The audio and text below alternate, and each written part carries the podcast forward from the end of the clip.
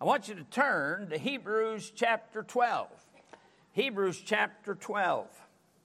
I came in this morning, I had message ready for this morning. And yes, I do have the right Bible with me. I didn't the other day. I'd left the Bible, I had the message in on my desk. But I felt like instead of what I had prepared, God would have me to go to Hebrews chapter 12. Deal with a subject that is not a common subject. It has to do with the chastening of God's people. If you're saved, that means the chastening that God puts on you. Now, don't come to me after the service and say, Preacher, God never chastens me, because according to the passage of Scripture we're going to read, that would mean that you're not one of God's children. Because He chastens all of His children, and it's not pleasant. I'm going to begin reading in verse 4 when He says, Ye have not yet resisted unto blood, striving against sin. And ye have forgotten the exhortation which speaketh unto you as unto children. My son, despise not thou the chastening of the Lord, nor faint when thou art rebuked of him. For whom the Lord loveth, he chasteneth, and scourgeth every son whom he receiveth. If ye endure chastening, God dealeth with you as with sons. For what son is he whom the Father chasteneth not? But if ye be without chastisement, whereof all are partakers, then are ye bastards and not sons. Furthermore, we have had fathers of our flesh which corrected us, and we gave them reverence. Shall we not much rather be in subjection unto the Father of spirits and live? For they verily for a few days chastened us after their own pleasure, but he for our profit, that we might be partakers of his holiness. For they verily, for a few days, again, I want to repeat this verse, chastened us after their own pleasure, but he for our profit, that we might be partakers of his what? Who's the we? That's us. He wants us to be takers, partakers of his holiness. Perhaps it'd be good to do a study after this simply on how God looks at holiness and how he wants holiness among his people. But I have another verse to read. Now, no chastening for the present seemeth to be joyous, but what? Grievous. Nevertheless, afterward it yieldeth the peaceable fruit of righteousness unto them which are exercised thereby. Let's pray. Father, we come to you now in the name of the Lord Jesus. And I beg you again this morning for the filling of the Holy Ghost of God. Take these spiritual truths that are ignored by so many believers today. And yet, this is a vital lesson for every child of God that has a love for God. Please, Lord, I pray the Spirit of God would teach us, rebuke us, chasten us, and God correct us. And Lord, I pray for any without Christ. May the Spirit of God convict of sin, of righteousness, and of judgment, turning their heart to you. And Lord, we'll thank you for what you do. In Jesus' name we pray. Amen. I feel it's important when we get to this passage of Scripture that we be reminded of what the context is, because context determines an awful lot of things in the Scripture. If you don't know the context, you'll be easily led astray by cults. Cults are good at pulling half of a verse, part of a verse, uh, out of context to try to make it say something that it's not saying. So, in the context of this whole book, it's being written to a bunch of Hebrew Christians. People have been born again. They've been living for the Lord, but they've been having persecution. Now, evidently, not a blood persecution. None of them had been killed yet, none of them had been wounded yet. But nevertheless, they were experiencing persecution.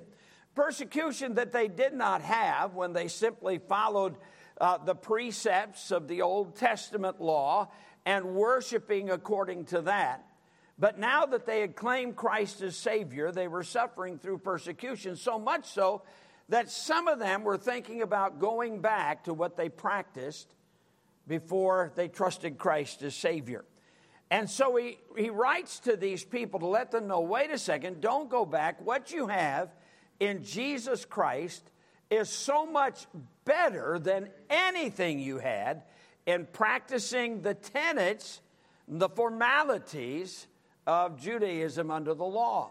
He lets them know, first of all, that Christ is a better person, that he's better than the prophets, that he's better than the angels, that he's better than Moses, that he's better than Aaron, that Christ is better than all of them. Now, don't misunderstand. These people were very, very special and very, very special in the Old Testament.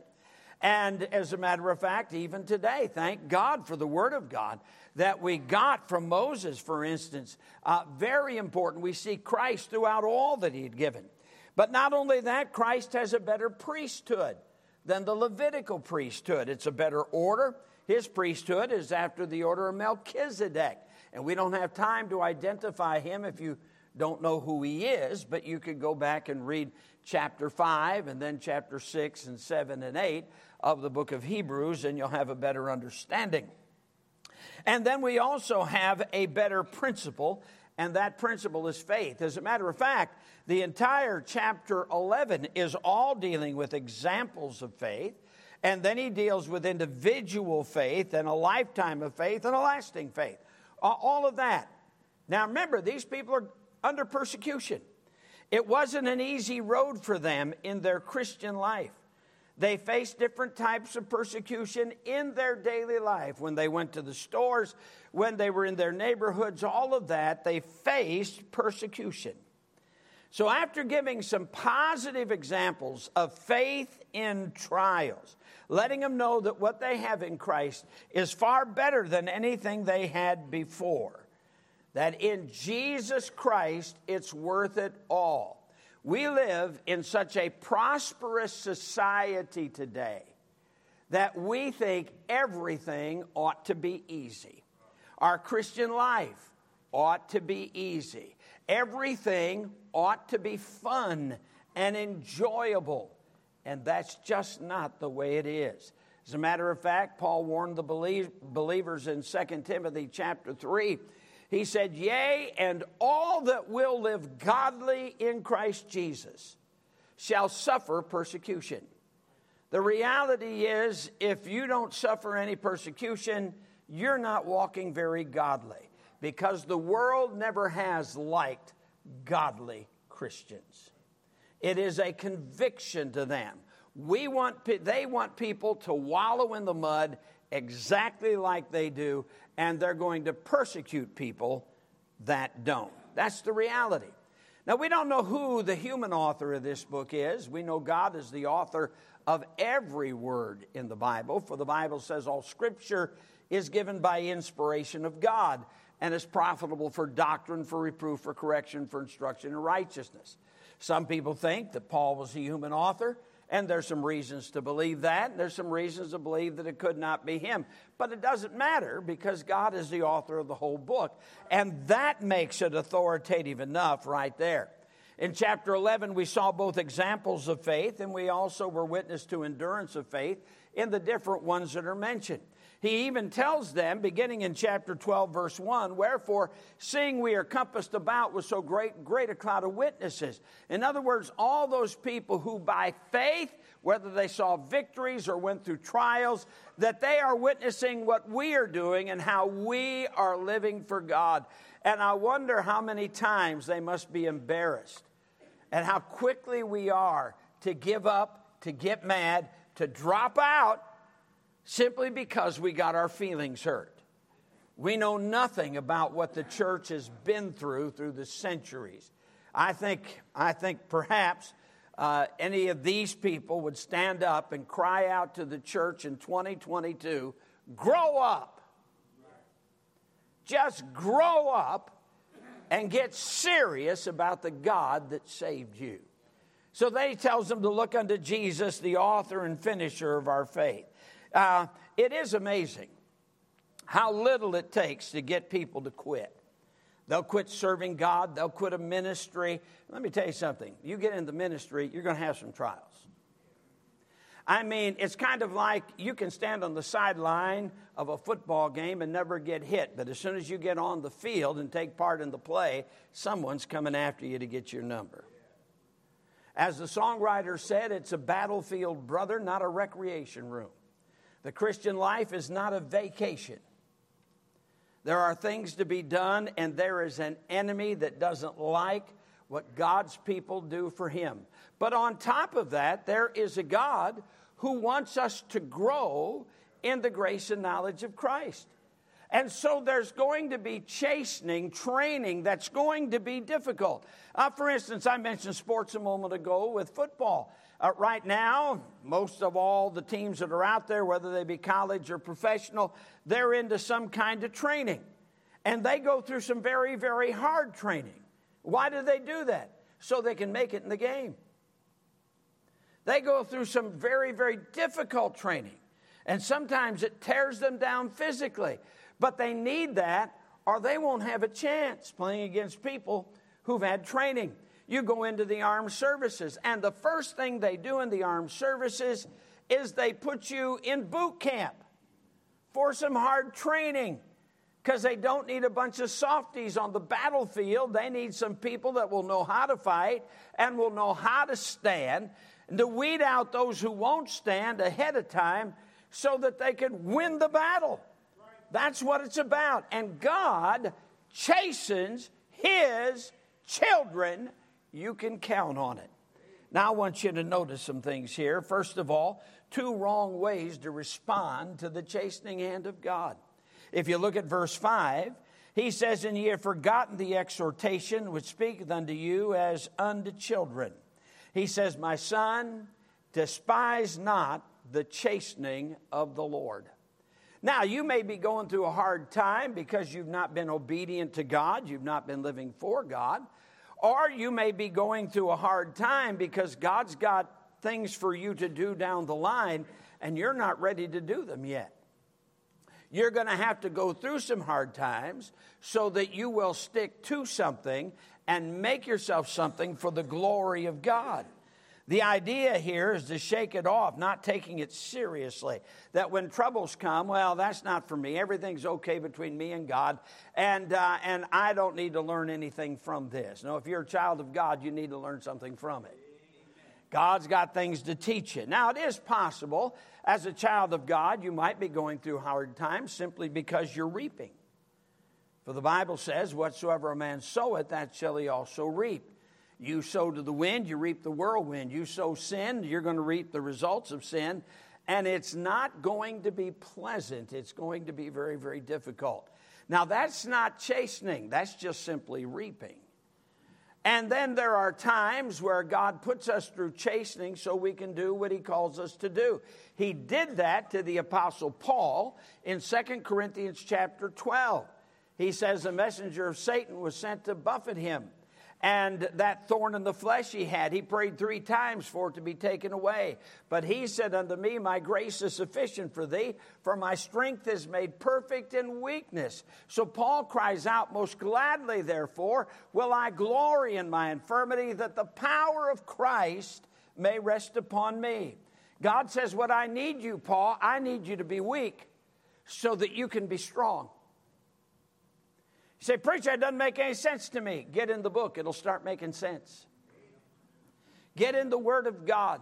When Christians have it too easy, Bible truth seems to escape them for some reason. So some despise the chastening hand of God. Not only, I mean, it is unpleasant, we know that. But don't despise it. God's got something for you in this. And then sometimes they faint. Notice he says, nor faint when thou art rebuked of him. Now, God does rebuke his children. And we need to pay attention to those rebukes. He does it throughout the scripture.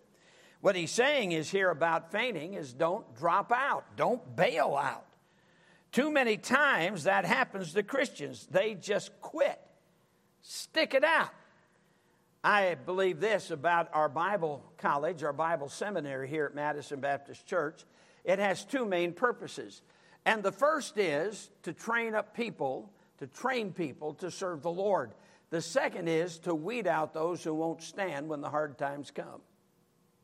Because if they drop out, they'll do more damage by that than never getting in in the first place. The truth is, it gets tough, don't faint. It gets heartbreaking, don't faint. I mean, after all, you're dealing with people. You know what people do? They disappoint you. As a matter of fact, people, if they get careless in their spiritual life, will attack you. I mean, people that aren't right with God can say all kinds of nasty things against you. If you're going to drop out every time something happens you don't like, then you're never going to stick to anything. It's as simple as that. This isn't that hard to understand. I remember when I was in Bible college back in the 1970s, there was a couple that came to school that my wife and I got to know. We became close friends. He had been an officer, I, I want to say, uh, in the Army. Uh, and after he had got out of the uh, military, he, was, uh, he worked at a bank. But he got saved. God called him to preach, and, and they came up to Tennessee Temple to go to school. Well, they were offered a position over one of the dorms, and it was one of the older dorms at Tennessee Temple, not one of those new things for any of you that have ever been on campus there. And life was tough. I mean, they didn't have extra money.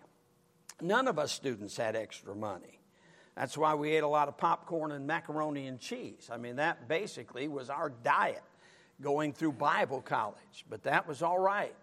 Um, but they got to where they were just getting discouraged. And one day he came to me and he said, Brother Mike, he said, uh, I really, I, I, think maybe I made an emotional decision. And so we're going to go back home to our home church and I'm going to get, I can get my job back at the bank. And, uh, but the proof that he gave me that God didn't really call him was that he was in homiletics class, at, that's preaching class, and in his first message, he got a B. In his second message, he got an A. That was proof. I don't know how. That was proof God hadn't called him. Well, I had had the same professor. And I had talked to the professor about that B I got with my first message because I thought I'd done pretty good. And he said, Well, Mr. Allison, he said, I never give A's on the first speech. He said, because if I give you an A on the first speech, you won't be challenged to do better on the next one. So the reason the guy that the other guy got a B on his first speech because that was the best grade you could possibly get. And that was his sign that God really hadn't called him. That's nonsense. But when people get ready to faint, they will say some of the most nonsensical reasons for why they're dropping out of doing whatever they were going to do with God. What a sad thing that is to faint or to despise. God is working. If you're a child of God, if you've truly been born again, God is working in your life. Don't despise it and don't faint at it, but He has to toughen you up in His service. I mean, we live in a day today where everybody gets their feelings hurt about everything. They get offended. I want to tell you what, if, if you wear your feelings on your sleeve, you'll get offended here. Because I'm not going to pull punches on things. I'm just going to tell you like it is. I, am going to put it right out there. Uh, you can despise it. You can feign at it. I'm going to go somewhere where they're going to be nicer to me. Do You want the truth or not? I find the Lord Jesus Christ rebuked his disciples when they needed it. He went so far that you'll remember when Peter had the audacity to turn and rebuke Jesus in John chapter 16 after saying he was going to Jerusalem where he was going to go to the cross and be slain of the chief priest and scribe and be raised the third day. Peter took him and rebuked him. And so Jesus turned to Peter in front of everybody and said, Get thee behind me, Satan. And I don't believe he had a smile on his face when he did it. For his next words, he said, For thou art an offense unto me, for thou savorest not the things that be of God, but the things that be of men. Peter, grow up. Hey, Peter didn't go running off to another Messiah. Peter stayed right there with him. He stuck it out, he took it. So don't faint. Don't despise it. But remember, there's a proof and purpose in any chastening that God does in your life. Now, the first one, I love this in verse 6 For whom the Lord loveth, he chasteneth, and scourgeth every son whom he receiveth. If you're a child of God and you go through chastening, that's proof you belong to God. Because he does not chasten the devil's children, he chastens his own children. By the way, the devil can slip a lot of good things to one of his children, uh, but he doesn't have your best in mind. He's seeking your final destruction in hell. But God has our very best at heart, and He knows, pardon me, He knows what we need. And the reality is, we don't know what we need. The Bible tells us this, beginning in Romans chapter 8 and verse 28 For we know that all things work together for good to them that love God, to them who are the called according to his purpose. For whom he did foreknow, he also did predestinate to be conformed to the image of his Son, that he might be the firstborn among many brethren. You can count on it. God has His best and your best in mind if you are one of His. That's why the Bible says, In everything give thanks, for this is the will of God in Christ Jesus concerning you. Now, notice in this next verse, he says, If ye endure chastening, God dealeth with you as with sons. For what son is he whom the Father chasteneth not? But if ye be without chastisement, whereof all are partakers, then are ye bastards and not sons. Now, I know that word has become a curse word today. And a lot of people probably don't have a clue as to what it even means. It means you're illegitimate. He says, if you claim to be saved and God doesn't chasten you when you need it, you're not His. This is a proof of salvation. Now, my dad was one of those corporal punishment guys, and by the way, I am too because the Bible teaches it. But, you know, there was, as much as I hated to get a whipping from my father, there was this he was whipping me because he was my father. And that was his responsibility. Dewey Allison was my dad. He didn't call the neighbor over to do it, he did it. Problem is, sometimes I think he enjoyed it just a little too much.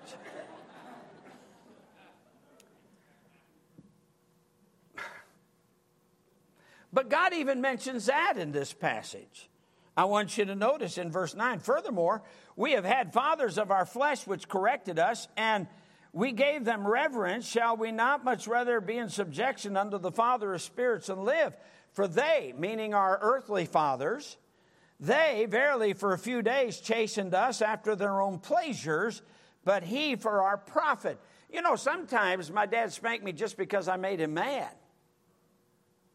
Sometimes he spanked me mm, just because his patience finally wore out. I know it's hard to believe I'd be such a wonderful kid to have as a son. And I can't understand why he didn't appreciate every minute that we had together. But fathers are like that. And I can't say, since my dad wasn't even saved, uh, he probably did not have the right purpose necessarily in mind every time he spanked me. But God always does. There's not a time that God just whoops on me because I've irritated him. Never. If I would give reverence to my earthly father, how much more should I give reverence to my heavenly father? That when the chastisement comes in my life, I know that it's only because he sees it as being the very best to work righteousness and holiness in my life. He has an end game, he has an end purpose, and it is always right. But notice this, verse 11 Now no chastening for the present seemeth to be joyous but grievous. While you're going through it, it's no fun. I can't remember any time I was over my dad's knee or just simply bent over and that razor strap was coming down on my backside. I can't think of one time when I ever enjoyed it. but it made me the nicest guy you could ever meet.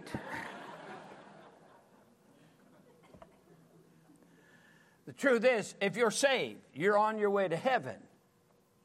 You may be going through some trials right now. God hadn't forgotten you. God knows what His purpose is, and He says here to be a partaker of His holiness, and it works righteousness in your life, and it will. See, that's the great thing about the Lord. He knows us inside and out. Uh, church members can fool me, they can fool their Sunday school teacher, but you can't fool God. He knows exactly what I need, and He's going to make sure I get it because He loves me. I belong to Him. Now, in order to be a child of God, you have to be born again, you have to be saved. If you're not saved, you're lost, you're undone, you're not even going to heaven. You need to turn to Jesus. If you want the kind of care that God gives to His children, if you want to spend an eternity with the God of heaven, then you must come to Jesus Christ and be born again. All other religions and all other so called saviors will only have you go to hell where you burn for eternity. You want to escape that, you got to come to Jesus. Jesus said, I am the way, the truth, and the life, and no man cometh unto the Father but by me. That leads me to the next point, and that's our responsibility. Look at verse 12. He says, Wherefore, because of everything that he just said, wherefore, Lift up the hands which hang down and the feeble knees, and make straight paths for your feet, lest that which is lame be turned out of the way, but let it rather be healed. Follow peace with all man, and what? That's what that chastening does. And holiness, without which no man shall see the Lord, looking diligently, lest any man fail of the grace of God, lest any root of bitterness spring up, springing up troubled you, and thereby many are defiled. You see, if you get bitter over these things, and you allow that bitterness to stop your service, to stop your walk with God as it once was and what you were doing for God, it defiles others instead of being a blessing. All you show is the fleshly way the world works. No, He works that which is righteousness in us. Now, first of all, he tells us to strengthen ourselves. How do we do that? Well, you want to not despise it, you don't want to faint. First thing is praise and prayer. Praise and prayer. We have an example in the Apostle Paul. You remember the Apostle Paul, he was with Silas at Philippi when he cast a demon out of a young lady that was being misused by, you know, the powers that be that were at Philippi. For that, he and Silas get arrested. They are beaten and they are thrown in the stocks in the innermost part of the prison. And that night, Paul and Silas, with their backs bloodied, their feet uncomfortably in stocks, the Bible says that they sang praises and prayed, and the prisoners heard them. I believe there's a reason why, when the earthquake came, and God opened up the prison doors, there's a reason why those prisoners didn't go running out. They realized that Paul and Silas were different men than anybody else they had uh, shared a cell with. And there's a reason why the Philippian jailer, when he came into the prison, didn't fall down before the other prisoners, but fell down before Paul and Silas and cried, What must I do to be saved? These men were different. They had gone through great trouble. They had not prayed for release, but they praised God and prayed while they were going through it. And then, as he says in verse 13, and make straight the paths for your feet. In other words, then walk straight. Don't vary the path of righteousness. It has the idea so that which is lame may not be put out of joint, but rather healed. Walk straight. By the way, that's part of keeping your heart with all diligence. In Proverbs chapter 4, verse 23, he says, Keep thy heart with all diligence, for out of it are the issues of life. Put away from thee a froward mouth. And he says, then you got to watch where you're, uh, what you watch. Be careful what you watch, and then be careful where your feet go. Make straight the paths of your feet. You make sure that you walk right, that you talk right. When trouble comes, when Paul faced troubles, he still did right. And then he says, follow peace, keep your testimony. It's not hypocrisy when you praise God and you don't feel like it. If there's anybody on this planet that ought to be able to live above their feelings, it ought to be the redeemed. It ought to be God's children. I have to say, after 40 some years of pastoring, to the shame of too many, I've heard some awful, horrible curse words come out of the mouths of believers simply because somebody irritated them or insulted them or got them mad. That should never happen from the mouth of a believer. There's no excuse. Do You understand that? There is no excuse. Period. No excuse. Why? We belong to God. We belong to God. Either He's real in your life or He isn't. If He's not real in your life, maybe, just maybe, you need to check out your salvation to see if you've really taken Christ as your Savior. And then in verses 15 through uh, 17, he tells us to watch ourselves. This third time that he has told us to do that, to exhort one another. He did it in Hebrews 3.13 and Hebrews 10.25. As a matter of fact, I want you to get this. Let me go back and turn to these verses just a moment. Hebrews chapter 3, we're about done. Hebrews chapter 3. Now, this is to these believers. You'll notice in verse, he makes an interesting statement in verse 12. I'm going to read that too. Take heed, brethren, lest there be in any of you, he's talking to brethren, lest there be in any of you an evil heart of unbelief in departing from the living God. But exhort one another daily, while it is called today, lest any of you be hardened by the deceitfulness of sin we have a responsibility to one another as believers to exhort one another daily. Now, you pretty much know how I feel about live streaming, and we do live streaming. I think live streaming is a great blessing for those who are sick. But it is not a help to those who are well but don't come to church. Because all you're doing is getting some vocal preaching, but you can't do anything to exhort the believers.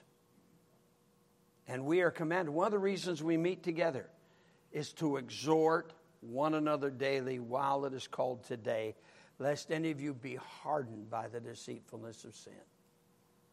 You see, we don't just come to church to be ministered to, we come to church to minister as well. That's part of all of us.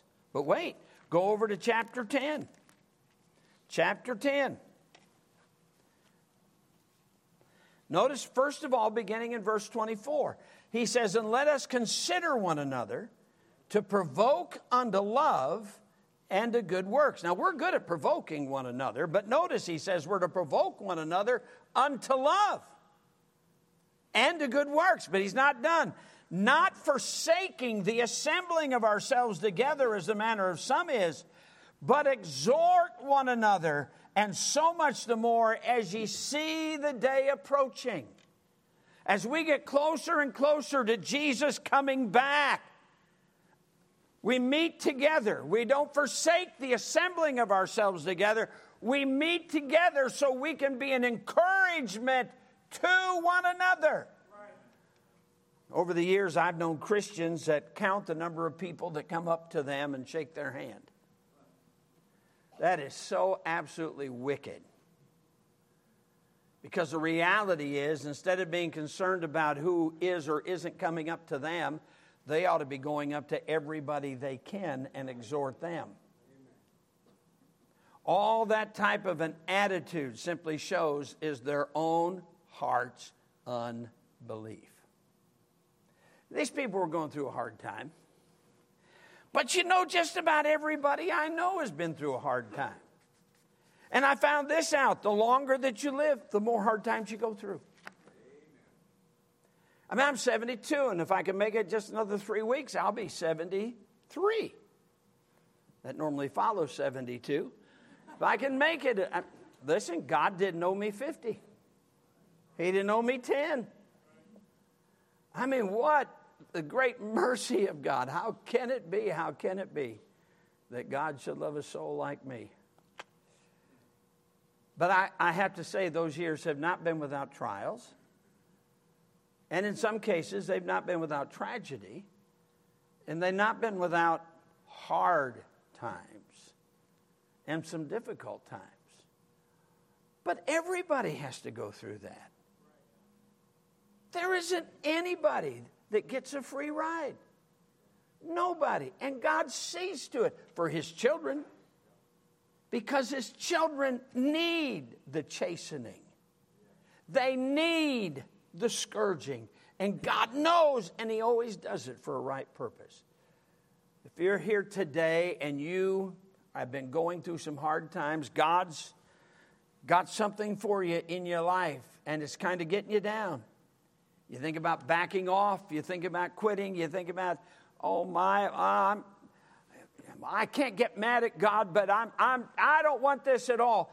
Why don't you come to Him and say, God, whatever it is, just take me as far as you want to go. I made a, one of my many great res- mistakes in my life. I was going to Bible college, and I was pastoring Battle Creek Baptist Church it's no longer a congregation. Now, there may be a, a Baptist church in Battle Creek, Tennessee, uh, just even a little farther down the road from where Battle Creek Baptist Church was. But it was a small little church between South Pittsburg and Kimball, Tennessee.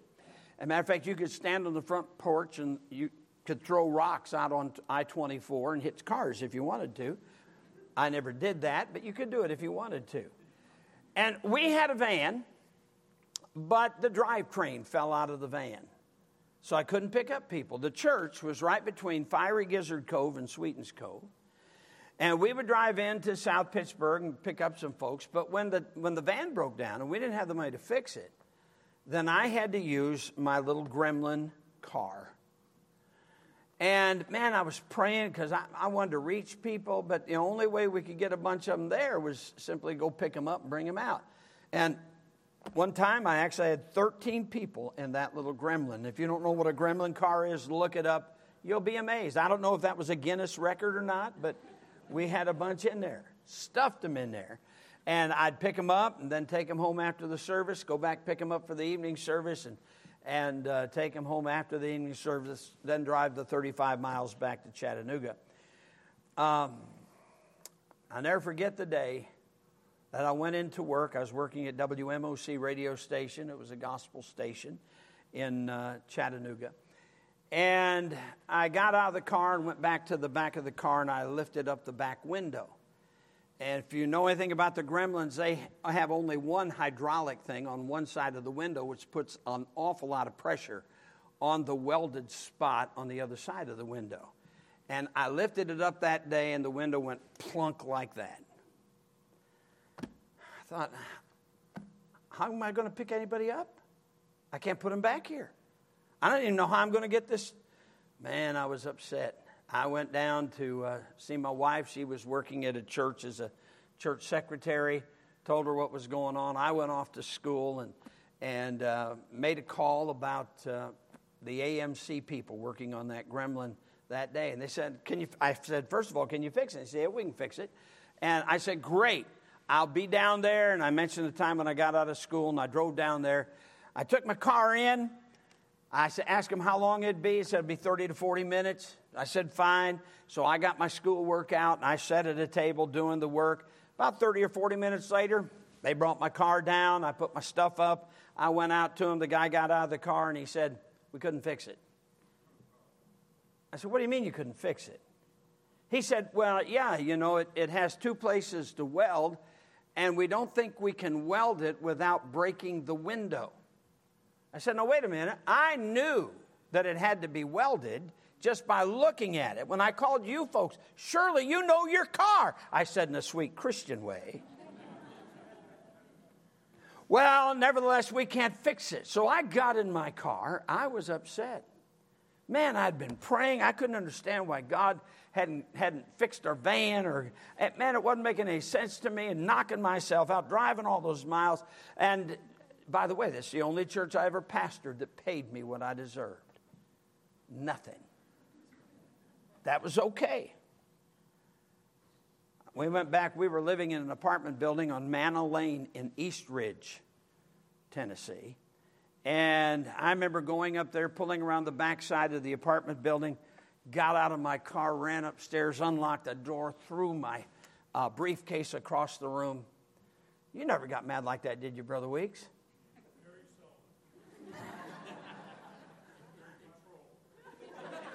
you look like that kind of guy to me. Anyway, I got down at the couch and I said, Lord, that's it. Don't take me any farther.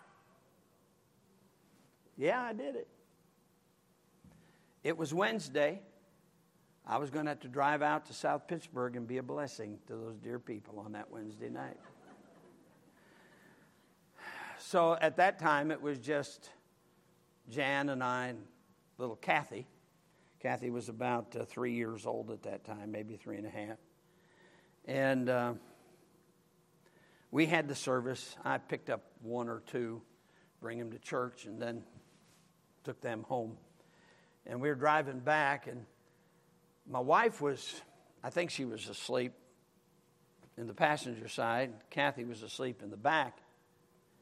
And we were going up, we were going over the bridge there at the Nickajack Dam. Some of you know where that's at we were going over the bridge, and God brought to my remembrance a chapel message that I had heard a few weeks ago, where uh, whoever the speaker was had said something like this If you find yourself going through a very difficult time, many times it's because God has something He wants you to do, but you're not ready for it until you go through some things.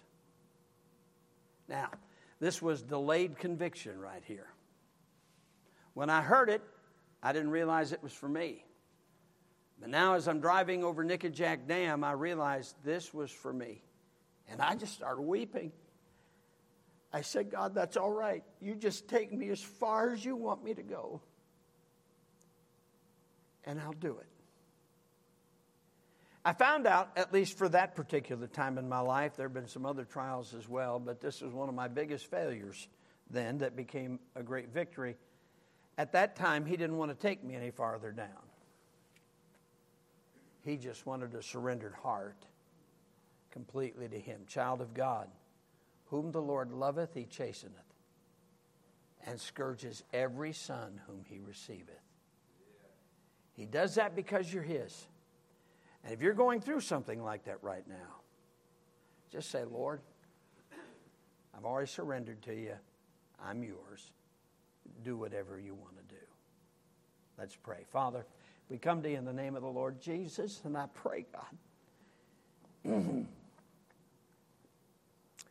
I pray you'd help some believers this morning to get some things settled. You know every everyone here, you know what's in their life right now. Strengthen them, help them, I pray, to turn to you, whatever the trial may be. Lord, if there's one here without Christ, may this morning they decide they're going to turn to the loving God who only allows the trials for their best. Please have your way in every life, for I ask it in Jesus' name.